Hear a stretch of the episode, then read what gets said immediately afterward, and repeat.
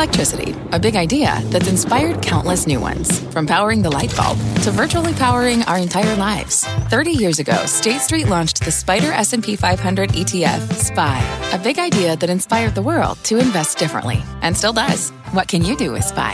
Before investing, consider the fund's investment objectives, risks, charges, and expenses. Visit ssga.com for a prospectus containing this and other information. Read it carefully before investing. SPY is subject to risks similar to those of stocks. All ETFs are subject to risk, including possible loss of principal. Alps Distributors, Inc. Distributor. Welcome, everybody, to Power Lunch. Along with Courtney Reagan, I'm Tyler Mathisen, and here's what's ahead this hour.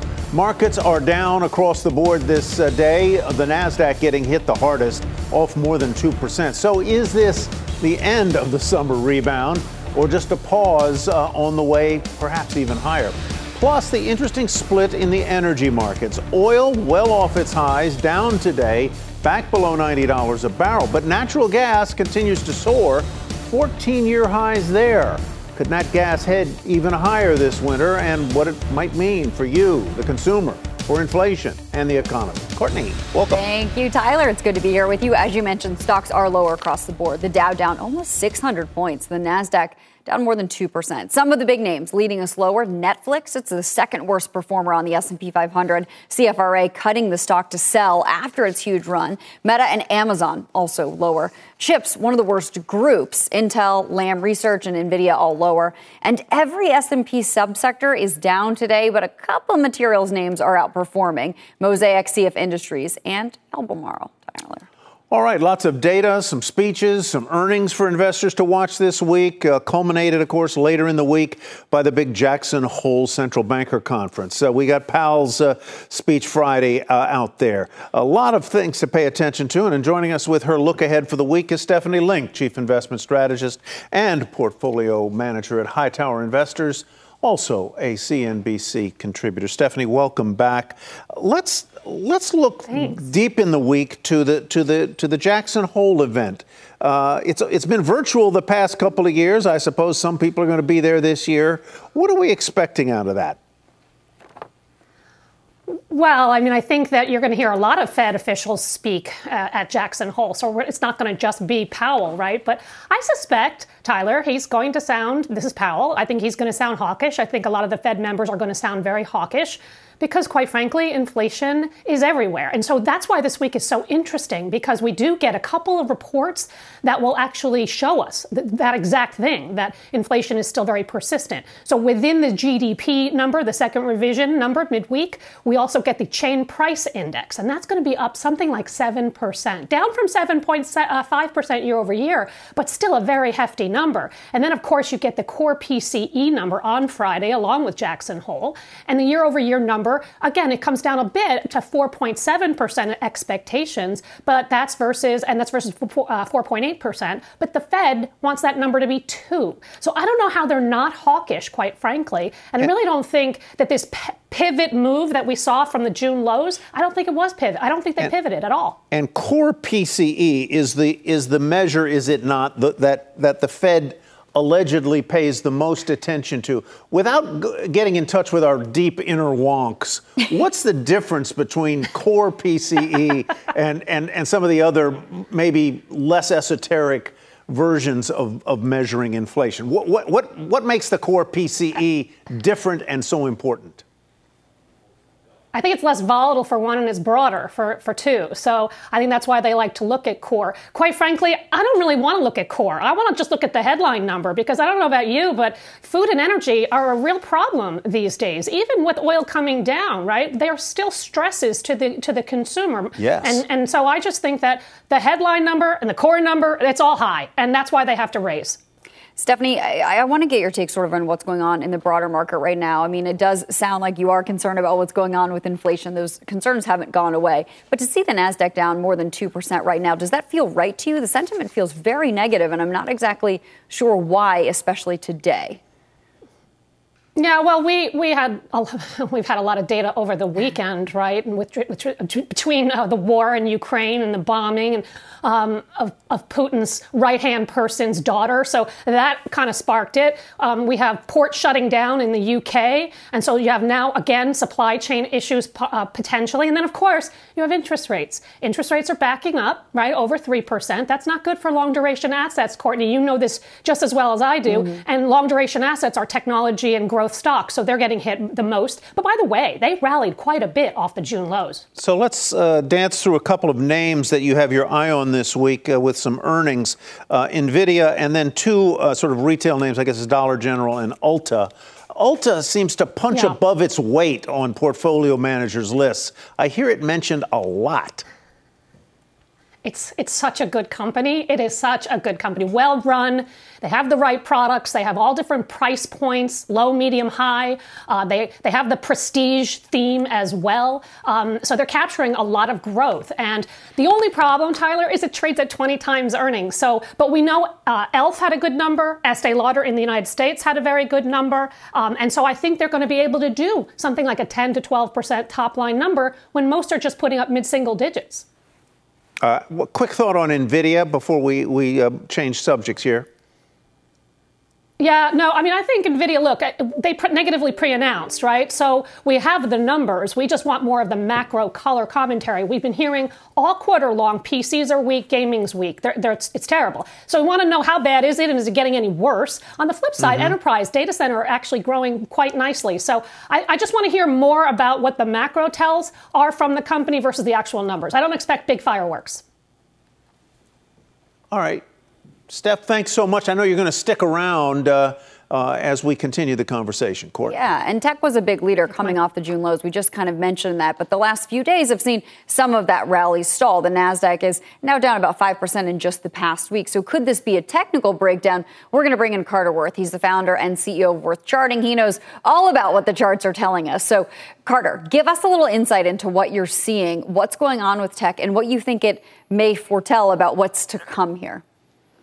Well, uh, you know, and Stephanie just touched on it. I mean, talk about the move off the low, right? The precondition for this weakness. We know the S and P was up 19% actual low to high, right, from June 16, and the, but the Nasdaq 100 was up 24 versus 19, and Apple's up 36. I mean, it doesn't matter which one of those you want to look at, up 19, up 24, up 36. It's just too much without a pause the unknown question is is this a pause or is this the beginning of a real route to the downside?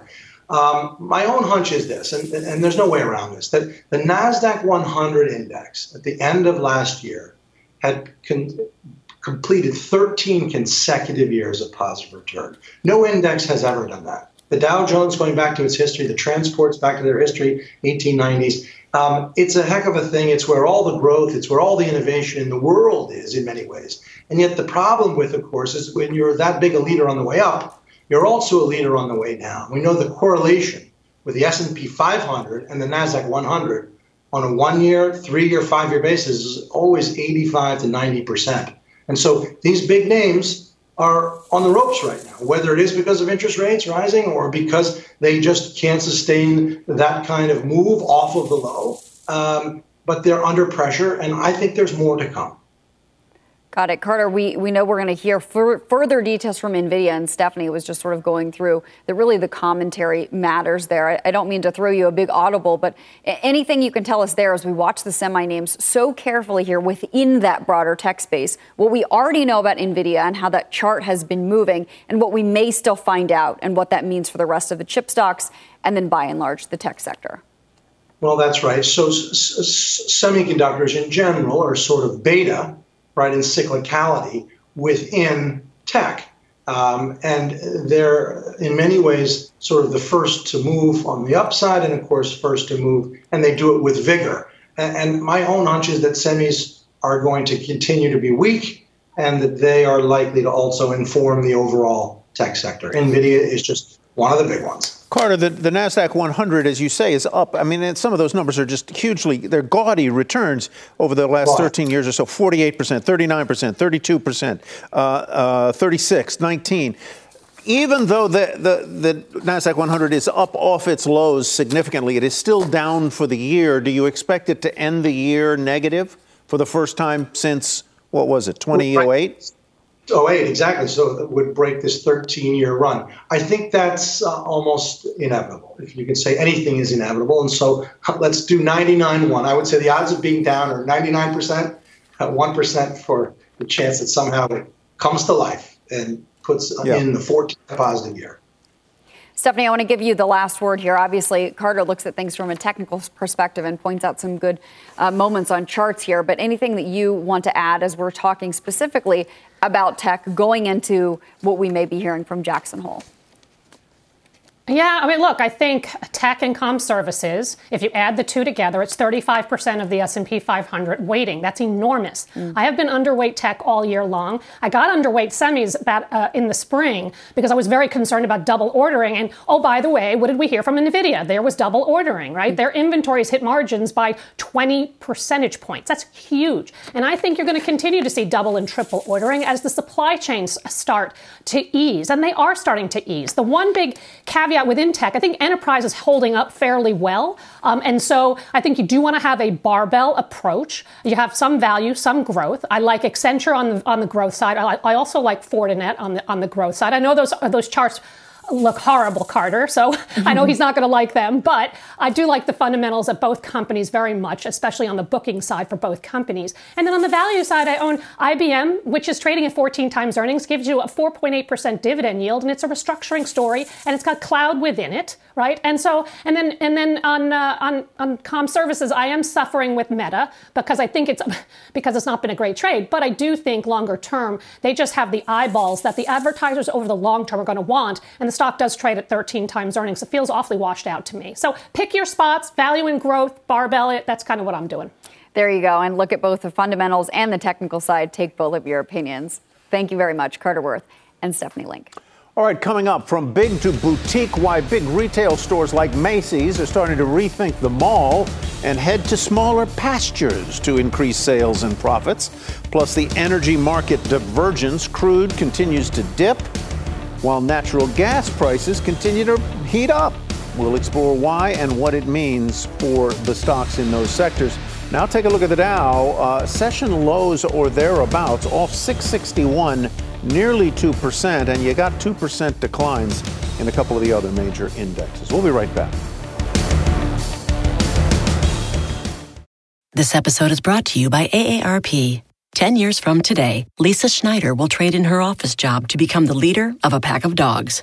As the owner of her own dog rescue, that is. A second act made possible by the reskilling courses Lisa's taking now with AARP to help make sure her income lives as long as she does. And she can finally run with the big dogs and the small dogs who just think they're big dogs. That's why the younger you are, the more you need AARP. Learn more at aarp.org/skills. This podcast is supported by FedEx. Dear small and medium businesses, no one wants happy customers more than you do. So you need a business partner just like you. Like FedEx, who understands your passion for serving your customers because they have the same commitment towards you. That's why FedEx offers you picture proof of delivery, packageless and paperless returns, as well as weekend home delivery to 98% of the U.S. on Saturday and 50% on Sunday. See the FedEx service guide for delivery information. What's more, FedEx Ground is faster to more locations than UPS Ground. Trust FedEx for timely deliveries. See what FedEx can do for your business. Absolutely, positively FedEx.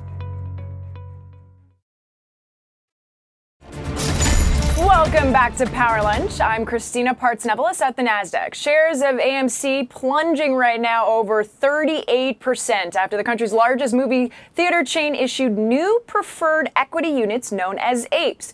AMC shares also getting hit by reports that Cineworld may file for bankruptcy. You also got an overall meme stock sell off after Ryan Cohen sold his shares of Bed Bath & Beyond, questioning confidence in said companies. And lastly, the general tech sell off prompted by rate concerns. But what's going on? Every AMC shareholder as of end of day last Friday were issued new APE shares, aka one APE share for every AMC share they owned. AMC shareholders technically today are worse off based on the combined value of both AMC and APE's share price. So on your screen, you're seeing $11 plus $6.40. That is less than Friday's close of 1802.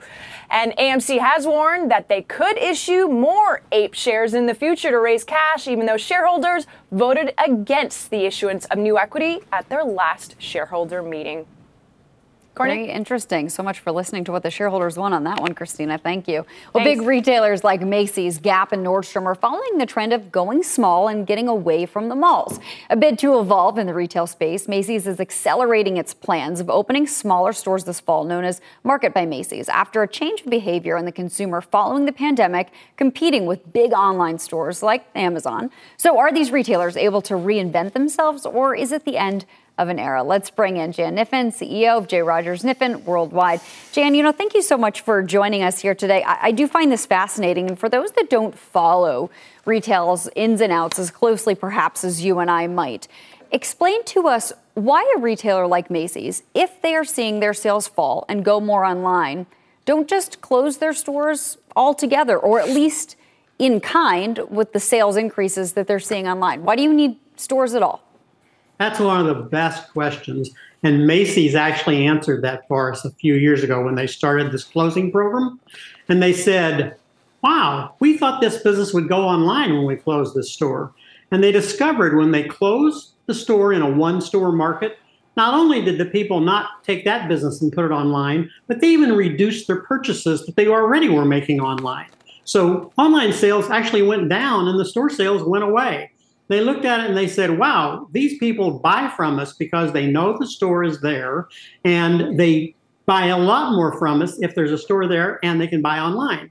And so when they looked at it, they said, we better be very careful about what store we decide to close. So they sort of have to evaluate the store now and say, if we close it and we lose online business, maybe we should just keep it open, even if it's not doing that well. But an even better solution is instead of sitting there with that 165,000 square foot store, maybe we could just build a 35,000 square foot store, keep all the online business, have a cheaper store to operate, newer, fresher, make it more fun for the customer, smaller staffing, but still accomplish all the things they need to to keep that online business. So you can see them doing that right now. They're already moving to build that smaller store and drive the online business with that smaller store. And not just Macy's, of course. Kohl's is talking about doing this too. Nordstrom, we know, has locations actually without any inventory at all that are more like service locations. It seems to be working for them in the way that they have this flywheel approach, I guess. So when you start to hear about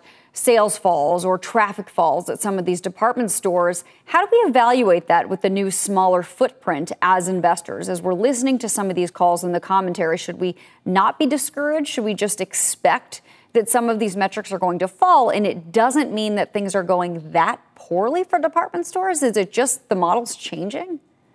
Well, remember, the model's been changing for a long time. When I got in the business before you were born, our stores were 600,000 square feet, and they were in downtown locations. And there were three of them downtown in most store in most uh, big cities, and sometimes there were even more than that. Well, by the time I was running the store process, we were down to 165,000 square foot stores. And by the year 2000, we were building in some places a 125,000 square foot store. So that process has been a continuing thing as the business has had to reinvent itself. And now with what Macy's probably has 40% of its sales online. Well, the store's 40% too big unless you're going to drive the sales through the store. So the game now is have a smaller store and also drive as much of it through the store as possible. So if I order online and you send it to the store and I come pick it up, that's a lot cheaper process for me if I'm so, Macy. So, Jan, maybe you know, or maybe you've got informed conjecture. What is the nexus between closing an, an underperforming store, let's say a Macy's, and a decline in online sales because that location that's near you is no longer there? Why, why wouldn't why would online sales fall as well? Nobody knows for sure why, but it works like this. You have this big billboard that's the store, so the customer knows who you are, they trust you, you're there, you're part of their lives. You close that store, they don't feel that way anymore. The other thing that happens is they know they can bring that product back to the store and aha put it back there, right, and maybe pick up something else. But for sure, it's a return spot. So it just drives their knowledge base, their feeling for the store. This this whole effect of I am you're part of me. I'm part of your process. Mm-hmm. And when mm-hmm. you take that away, and everybody's figured it out, right? I mean, Amazon wants to have 30,000 square foot stores. Warby Parker's got stores. Everybody that was online only figured out that you do more business online if you give them a store too. So this is not just a Macy's phenomenon. This is across the industry. Yeah. Plus, when you make that return to a store, you have a higher chance, of course, that you're going to either make an exchange and not just a pure return or pick up something additional. Jan, that's all the time we have for today. But, you know, we'll have you back. Thanks again. Thank you. Alrighty, coming up, Amazon Web Services goes Hollywood. The tech giants tapping a slew of celebrities in a new cybersecurity push. We're going to look at why now and why it could be a boost uh, to a number of non Amazon stocks. Uh, plus, speaking of Amazon, Goldman Sachs crowning its earnings season winners, and Amazon is among them. We will trade that and two of their other top names in today's three stock lunch. Power Lunch is back after this.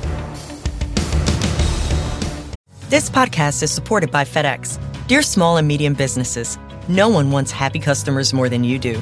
That's why FedEx offers you picture proof of delivery, packageless and paperless returns, as well as weekend home delivery to 98% of the U.S. on Saturday and 50% on Sunday. See the FedEx service guide for delivery information. FedEx Ground service is also faster to more locations than UPS Ground. See what FedEx can do for your business.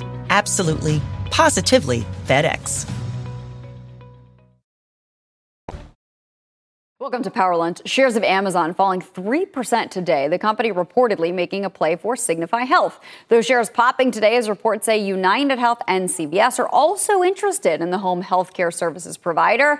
Amazon also looking to spread its wings in other ways. Of course, Frank Holland has that story for us. What else they want to buy, Frank? Well, you know, it's not what they want to buy, but they are going a little bit Hollywood. So 95% of cyber attacks are caused by human error, not sophisticated hacks or any other high tech methods. That's why Amazon, the leader in cloud infrastructure globally, is launching this PSA with Hollywood megastars Michael B. Jordan and Tessa Thompson to shine light on the ways to prevent attacks and bring some more understanding to the mainstream of things like multi factor authentication I'm not gonna I'm not just gonna drop it. I'm gonna explain it. That's when you're required to enter a code you receive by email or text in addition to your password to gain access to a website or a network. This is a lighthearted spin on data security, but the problem is very serious. According to the FBI, losses from cyber attacks have increased by 383% to nearly $7 billion over the past five years. Amazon's chief security officer says the goal is to help consumers feel just more comfortable with the transition to the cloud customers feel better about their security when they've got full visibility into what they're doing, which is one of the, the core tenets of operating in a cloud. And does operating in the cloud drive more consumer online engagement? Yeah, it sure does. So analysts say this isn't about what Amazon wants to buy, but it's also about what they want you to buy. The PSA could also help adoption of Alexa in-home devices and also those devices in cars. The Alexa platform will be in model 2023 GM and Acura vehicles. Mainstreaming of cybersecurity also helps stocks that focus on multi-factor authentication, zero trust, and other advanced cybersecurity measures, including Okta, VerifyMe, and Zscaler. Back over to you. Do you do you feel more confident in Alexa based on what Amazon's trying to do? In other words, do you leave it on in your house if you have one? No, I don't. I don't like home devices at all. And like, if someone has them in their house, I like. I want to know. I just don't. I, am going to be honest, and I do work with Amazon, Amazon Web Services, but I just don't trust it. I don't want just a big speaker listening to everything I say in my house. So, personally. so if you come over to my house, I'm going to have to disclose. Right. I was There'll just thinking that. Disclosure yes. at yes. the door. In, in writing. In Anything writing, Tyler, you say may be recorded in this house. I love it. I hadn't thought of that. Uh, anyhow, Frank, uh, we'll turn it off when you come over. I appreciate it. See you later, man. All right, let's get to Bertha Coombs uh, for a CNBC News update. Hey, Tyler. Singapore is set to decriminalize sex between men by repealing a colonial era law. However, Singapore's prime minister is vowing to protect the city state's traditional norms by introducing a constitutional amendment that defines marriage as between a man and a woman. Elon Musk is, has sent a subpoena to former Twitter CEO Jack Dorsey in his legal fight with Twitter. Dorsey actually supported Musk taking a board seat and then tweeted his support on the day the deal was announced, saying, In principle, I don't believe anyone should own or run Twitter. However, Elon is the singular solution I trust. I trust his mission to extend the light of consciousness. Interesting turn. And flash flood warnings are in effect in Dallas, Texas. Eastern Dallas was hit with more than nine inches of rain within six hours. During an average summer, Dallas sees a total of eight inches of rain. Oof. Hmm. That's wow. tough sledding there. The storms are just getting worser and worser. I know, Aren't they? they really are. That's worse than our flickering lights here, I think, yeah. yeah. today. Bertha, thank you. All right, ahead on Power Lunch, the good news oil prices are coming down. The bad news that gas continuing to soar. Get ready for higher heating bills. Why the divergence and uh, what does it mean for the sector? Plus, Court. We know that oil prices are already part of the inflation equation, but a new CNBC poll shows there could be a new player to contend with student loans.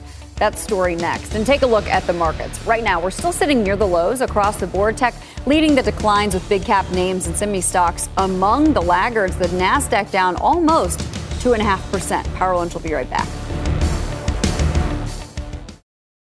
We got 90 minutes left in the trading day if you'd like it. Uh, we, we can shorten it if you really want to. We want to get you caught up on the markets, the stocks, the bonds, the commodities, the divergence we're seeing between oil and gas. Let's begin with the markets because stocks are lower across the board today, as you probably have been watching. Uh, the selling picking up slightly this afternoon. The uh, Dow Industrial is down about 650 points. Uh, that's, I think, a little off the lows. Nasdaq giving back some of its gains, but uh, it has still had a nice run of those off those June lows. But this is, I think, maybe the fourth um, the fourth session in a row where the uh, Nasdaq is down. S&P sectors they are all lower today, but even with that decline in tech consumer discretionary is the worst performer. Ford down about 5% after announcing it's going to cut about 3,000 jobs. We're hearing more job, more and more job cuts lately. And in the bond market, we are also seeing selling. Well, when you sell the bonds, that means the prices go up uh, a little bit. You got to find more, or the, the rates go up, excuse me. When you sell the bonds, the rates go up. Always have to think that through. So there you go, at above 3% for the 10 year. Meantime, there continues to be a divergence in the energy markets. U.S. natural gas surging to a 14 year high amid shortages in Europe, while crude oil is lower once again and growing demand, amid growing demand, demand concerns. West Texas International, Brent down about 5 6% respectively in the past month. Natural gas up 17% in that time and has nearly tripled over the, over the current time of this year. For more on where we go from here, let's bring in John Kilduff. He is the founding partner at Again Capital. Kilduff again. John, welcome back. Oil. Good to see you, Tyler. Do you see oil turning around and moving higher unless China, if China does not come back and boost demand? Yeah, we, we need the economy globally to sort of uh, get its sea legs back and, uh, and, and, for China in particular uh, to straighten it out its situation uh, before we can see, I think, oil prices uh, you know head back higher. Uh, that that's the real uh, turning point here, Tyler. Also, too, we're watching Europe. Obviously, it's a parade of horribles there for them in terms of energy, just across the board. and here in the United States, too, we're worried as well. We've had some really weak gasoline demand weeks over the course of this summer. They, have been ramp- rebounding again here as we close things out. But uh, you know, the demand has been a real question mark, uh, surprisingly so, and as everyone has tried to sort out this equation in the aftermath of the Russia-Ukraine war. Yeah, we we don't know what could happen between now and the end of the year, both in terms of the Chinese economy, in terms of the war in Ukraine, and what might happen there. Uh, and, and so global demand for oil is a, is a big, big question mark on, on lots of levels. Could something happens really uh, tragically bad in Ukraine? Uh, oil could go way back up again. Let's now switch to gas, if we might. Uh, how, how much should Americans be preparing for sort of a doubling in their heating bills this year? For now, that's looking very likely, uh, Tyler. It's uh, the the market, though, arguably is ahead of itself. And I and I for, for U.S. consumers now, strictly for U.S. consumers, and I, I got to make an important point here: the U.S. natural gas supplies and storage levels uh, are are excellent, are, are good. I shouldn't say excellent; they're good. But we, are it's a siloed commodity. Our, our pricing shouldn't necessarily be reflective of what's being priced in Europe and in Asia uh, for natural gas supplies, simply because it's not as though it's not like crude oil or refined products where we can just flip a switch and, and send out our supply to, to higher price points or locales. Uh, it's stuck here. Um, and it's stuck in the fields. And natural gas supplies right now are 10% about below last year's storage levels, 12% below the five year average.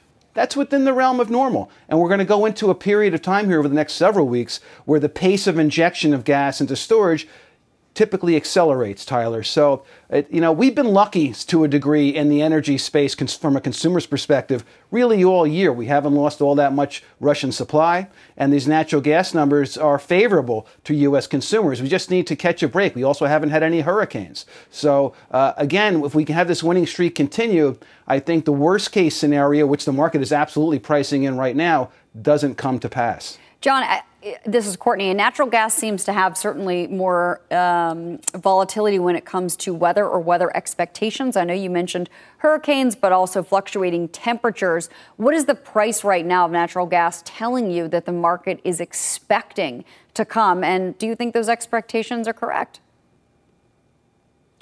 Yeah, it's one of those times where I like to joke that the natural gas markets is uh, more nervous than a long-tailed cat in a room full of rocking chairs at this point. Uh, again, they're really pricing in court the, the, the, the, worst case scenario that we will get a massive hurricane or two, uh, that the, we will get an early cold snap, uh, that some of this heat that's been uh, with us all summer for the most part, particularly in the middle of the country, uh, persists. But again, the storage levels are okay and the natural gas production continues to rise. So uh, again, the market right now, this, and it, this is historic, this is typical uh, for energy commodity markets. You know, you get the run up in gasoline prices in March or April, well ahead of the driving season. I think you're seeing a similar thing right here. The high price point for natural gas, which should top out, I think, over the next course, next several weeks, about 12 to 14 dollars a unit. I think we slide from there if the situation continues as it is presenting right now in terms of the fundamentals. Hmm. Okay, so if we don't get major hurricanes and if the winter isn't quite as cold, then we may slide down from these peaks of 10 or 12 to 14. Thank you very much, John Kilduff, for being here. Thank you, Courtney. Well, energy has been one big driver of inflation. We all know it, we feel it, we see it, we pay it. And now more people are worried that canceling student loan debt could lead to even more inflation. Senior personal finance correspondent Sharon Epperson joins us now with details from a new CNBC poll. Sharon, this always gets everyone's attention because so many of us still have those student loans.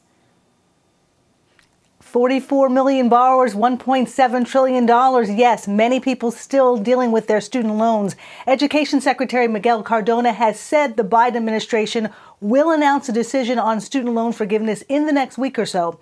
But a new CNBC poll finds that many worry that canceling student debt could have some unintended consequences. A majority of Americans, 59%, are concerned loan forgiveness will make inflation worse. That's according to a new survey by CNBC and Momentive.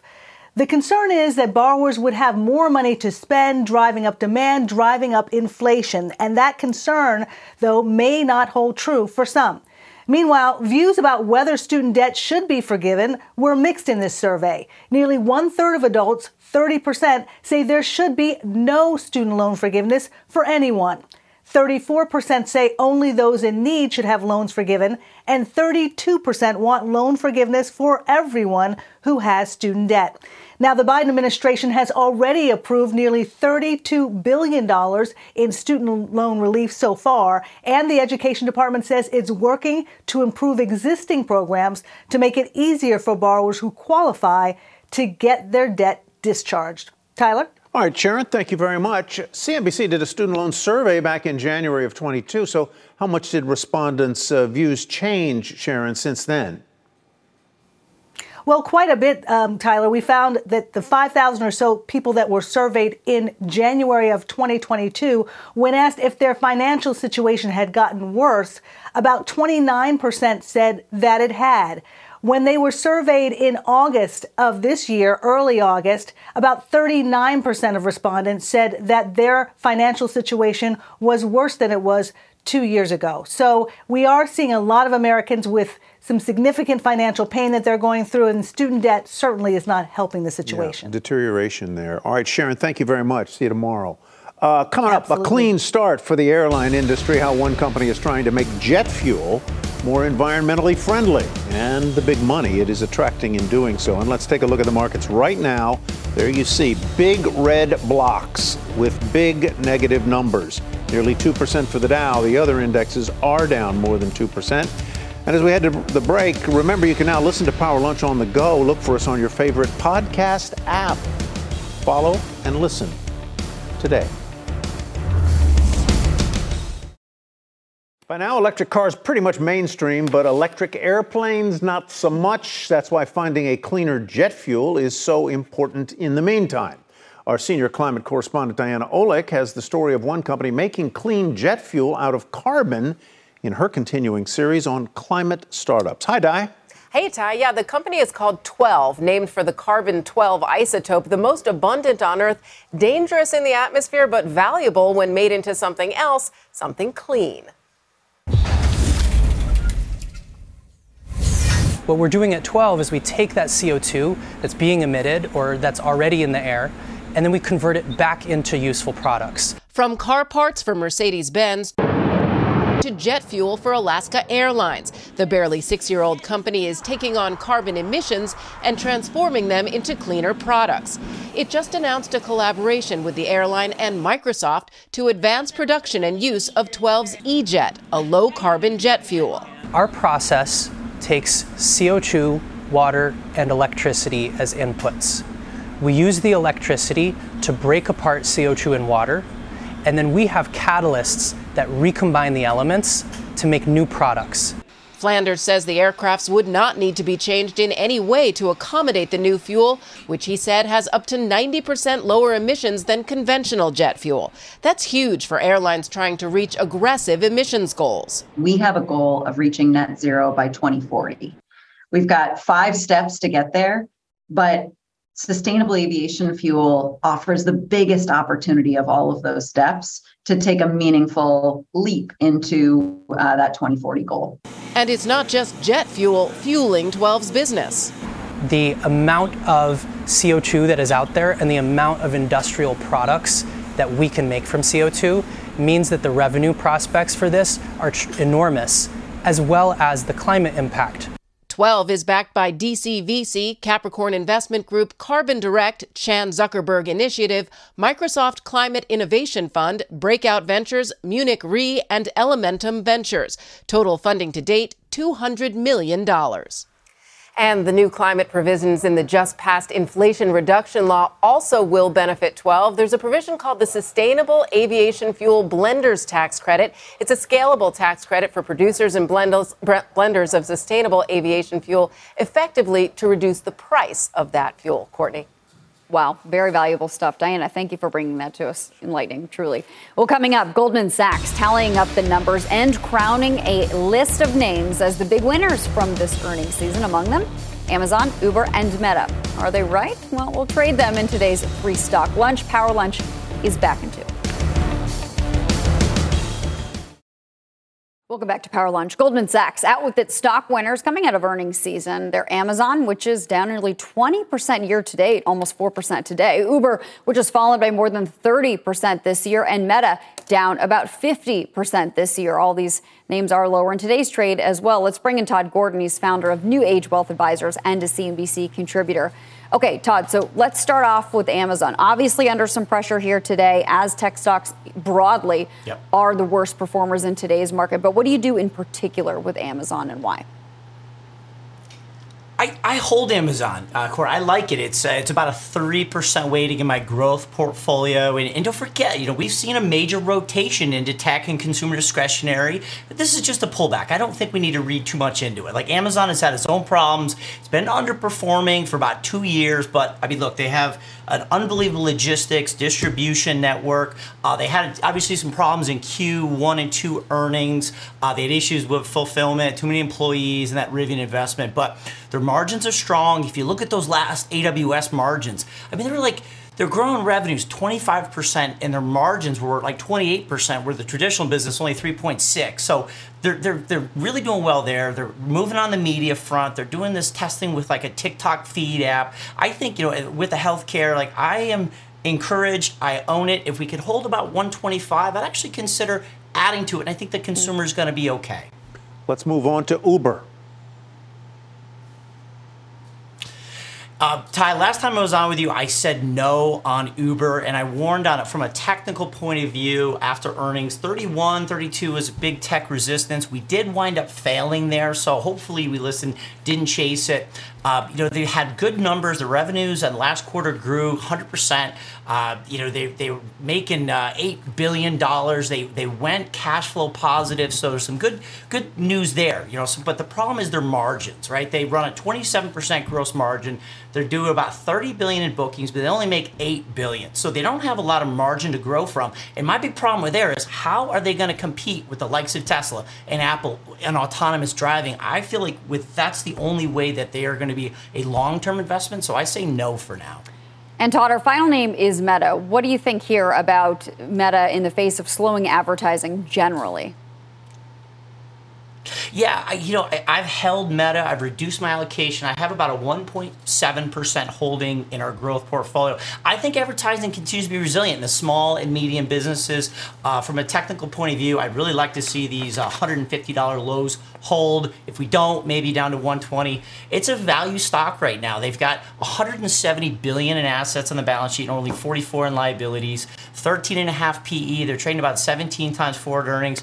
You know, and they're they're getting a lot of feedback and pushback on this Reels thing, right? But I feel like they have to go after TikTok. I think they're ripe to be taken down. I understand they're foregoing profitability where they otherwise wouldn't be in this meta transition. So I actually commend them for doing it. I might be wrong, but I'm continuing to hold it. And I'm, I'm bullish on their move into the metaverse. There's some really good followings hmm. uh, from their uh, from their internal management about what they're doing in the metaverse. I'm I, I, I I'm a believer. Okay, Todd. Well, thank you very much. Todd Gordon says buy Amazon, buy Meta, Uber, stay away. He says sell. Thanks for joining us. All right, we got lots more on this big market sell off with the Dow now down more than 2%. Exclusive new headlines from the Saudi oil minister on crude supplies heading into 2023. That and more with stocks at session lows. We'll be right back. We've got a news alert on oil as we were talking about earlier. Brian Sullivan has the details. What's going on, Brian? Yeah, Courtney, I just got off the phone on a rare and a fairly wide ranging conversation with Abdulaziz bin Salman, the Saudi energy minister. The comments were on the record, and here's the comments that basically he made.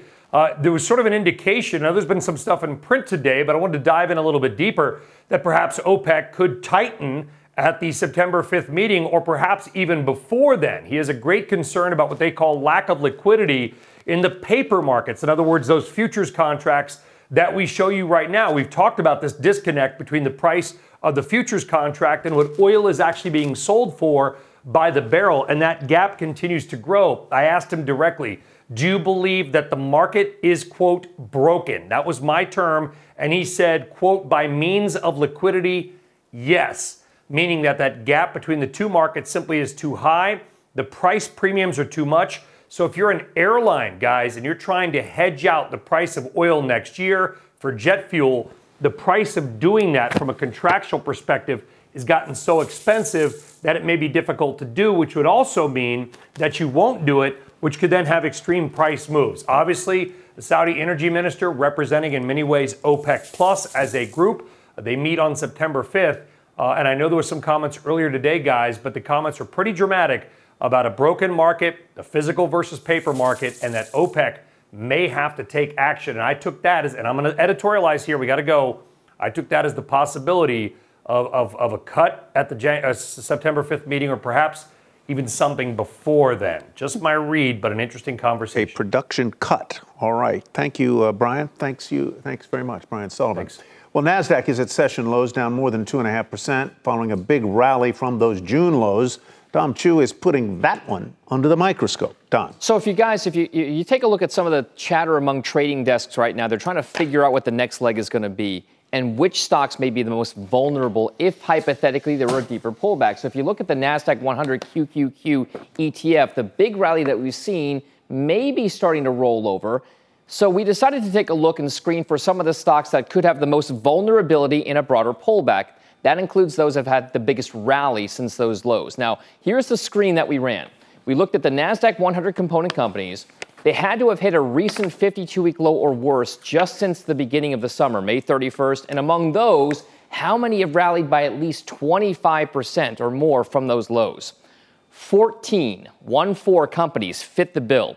These are among them. Take a look at these particular companies. You've got stocks like Advanced Micro Devices, AMD, also Apple and PayPal Holdings. Focus on the right hand side of the screen because that's where you've seen their kind of recent rallies and then a possible rollover a lot of relative strength. Maybe they could be due for a bigger pullback. And the single biggest rally off those lows, the recent ones, guys, in the NASDAQ 100, comes from Mercado Libre. So if you're looking for the stock in the NASDAQ 100 that has rallied the most since the lows and could be vulnerable to more downside, check out Mercado Libre, guys. Oh, and by the way, the rest of those 14 stocks on my Twitter feed at the Domino. I just tweeted it out, Dom. Go. Thanks for joining us. And thanks for watching Power Lunch. This podcast is supported by FedEx. Dear small and medium businesses, no one wants happy customers more than you do.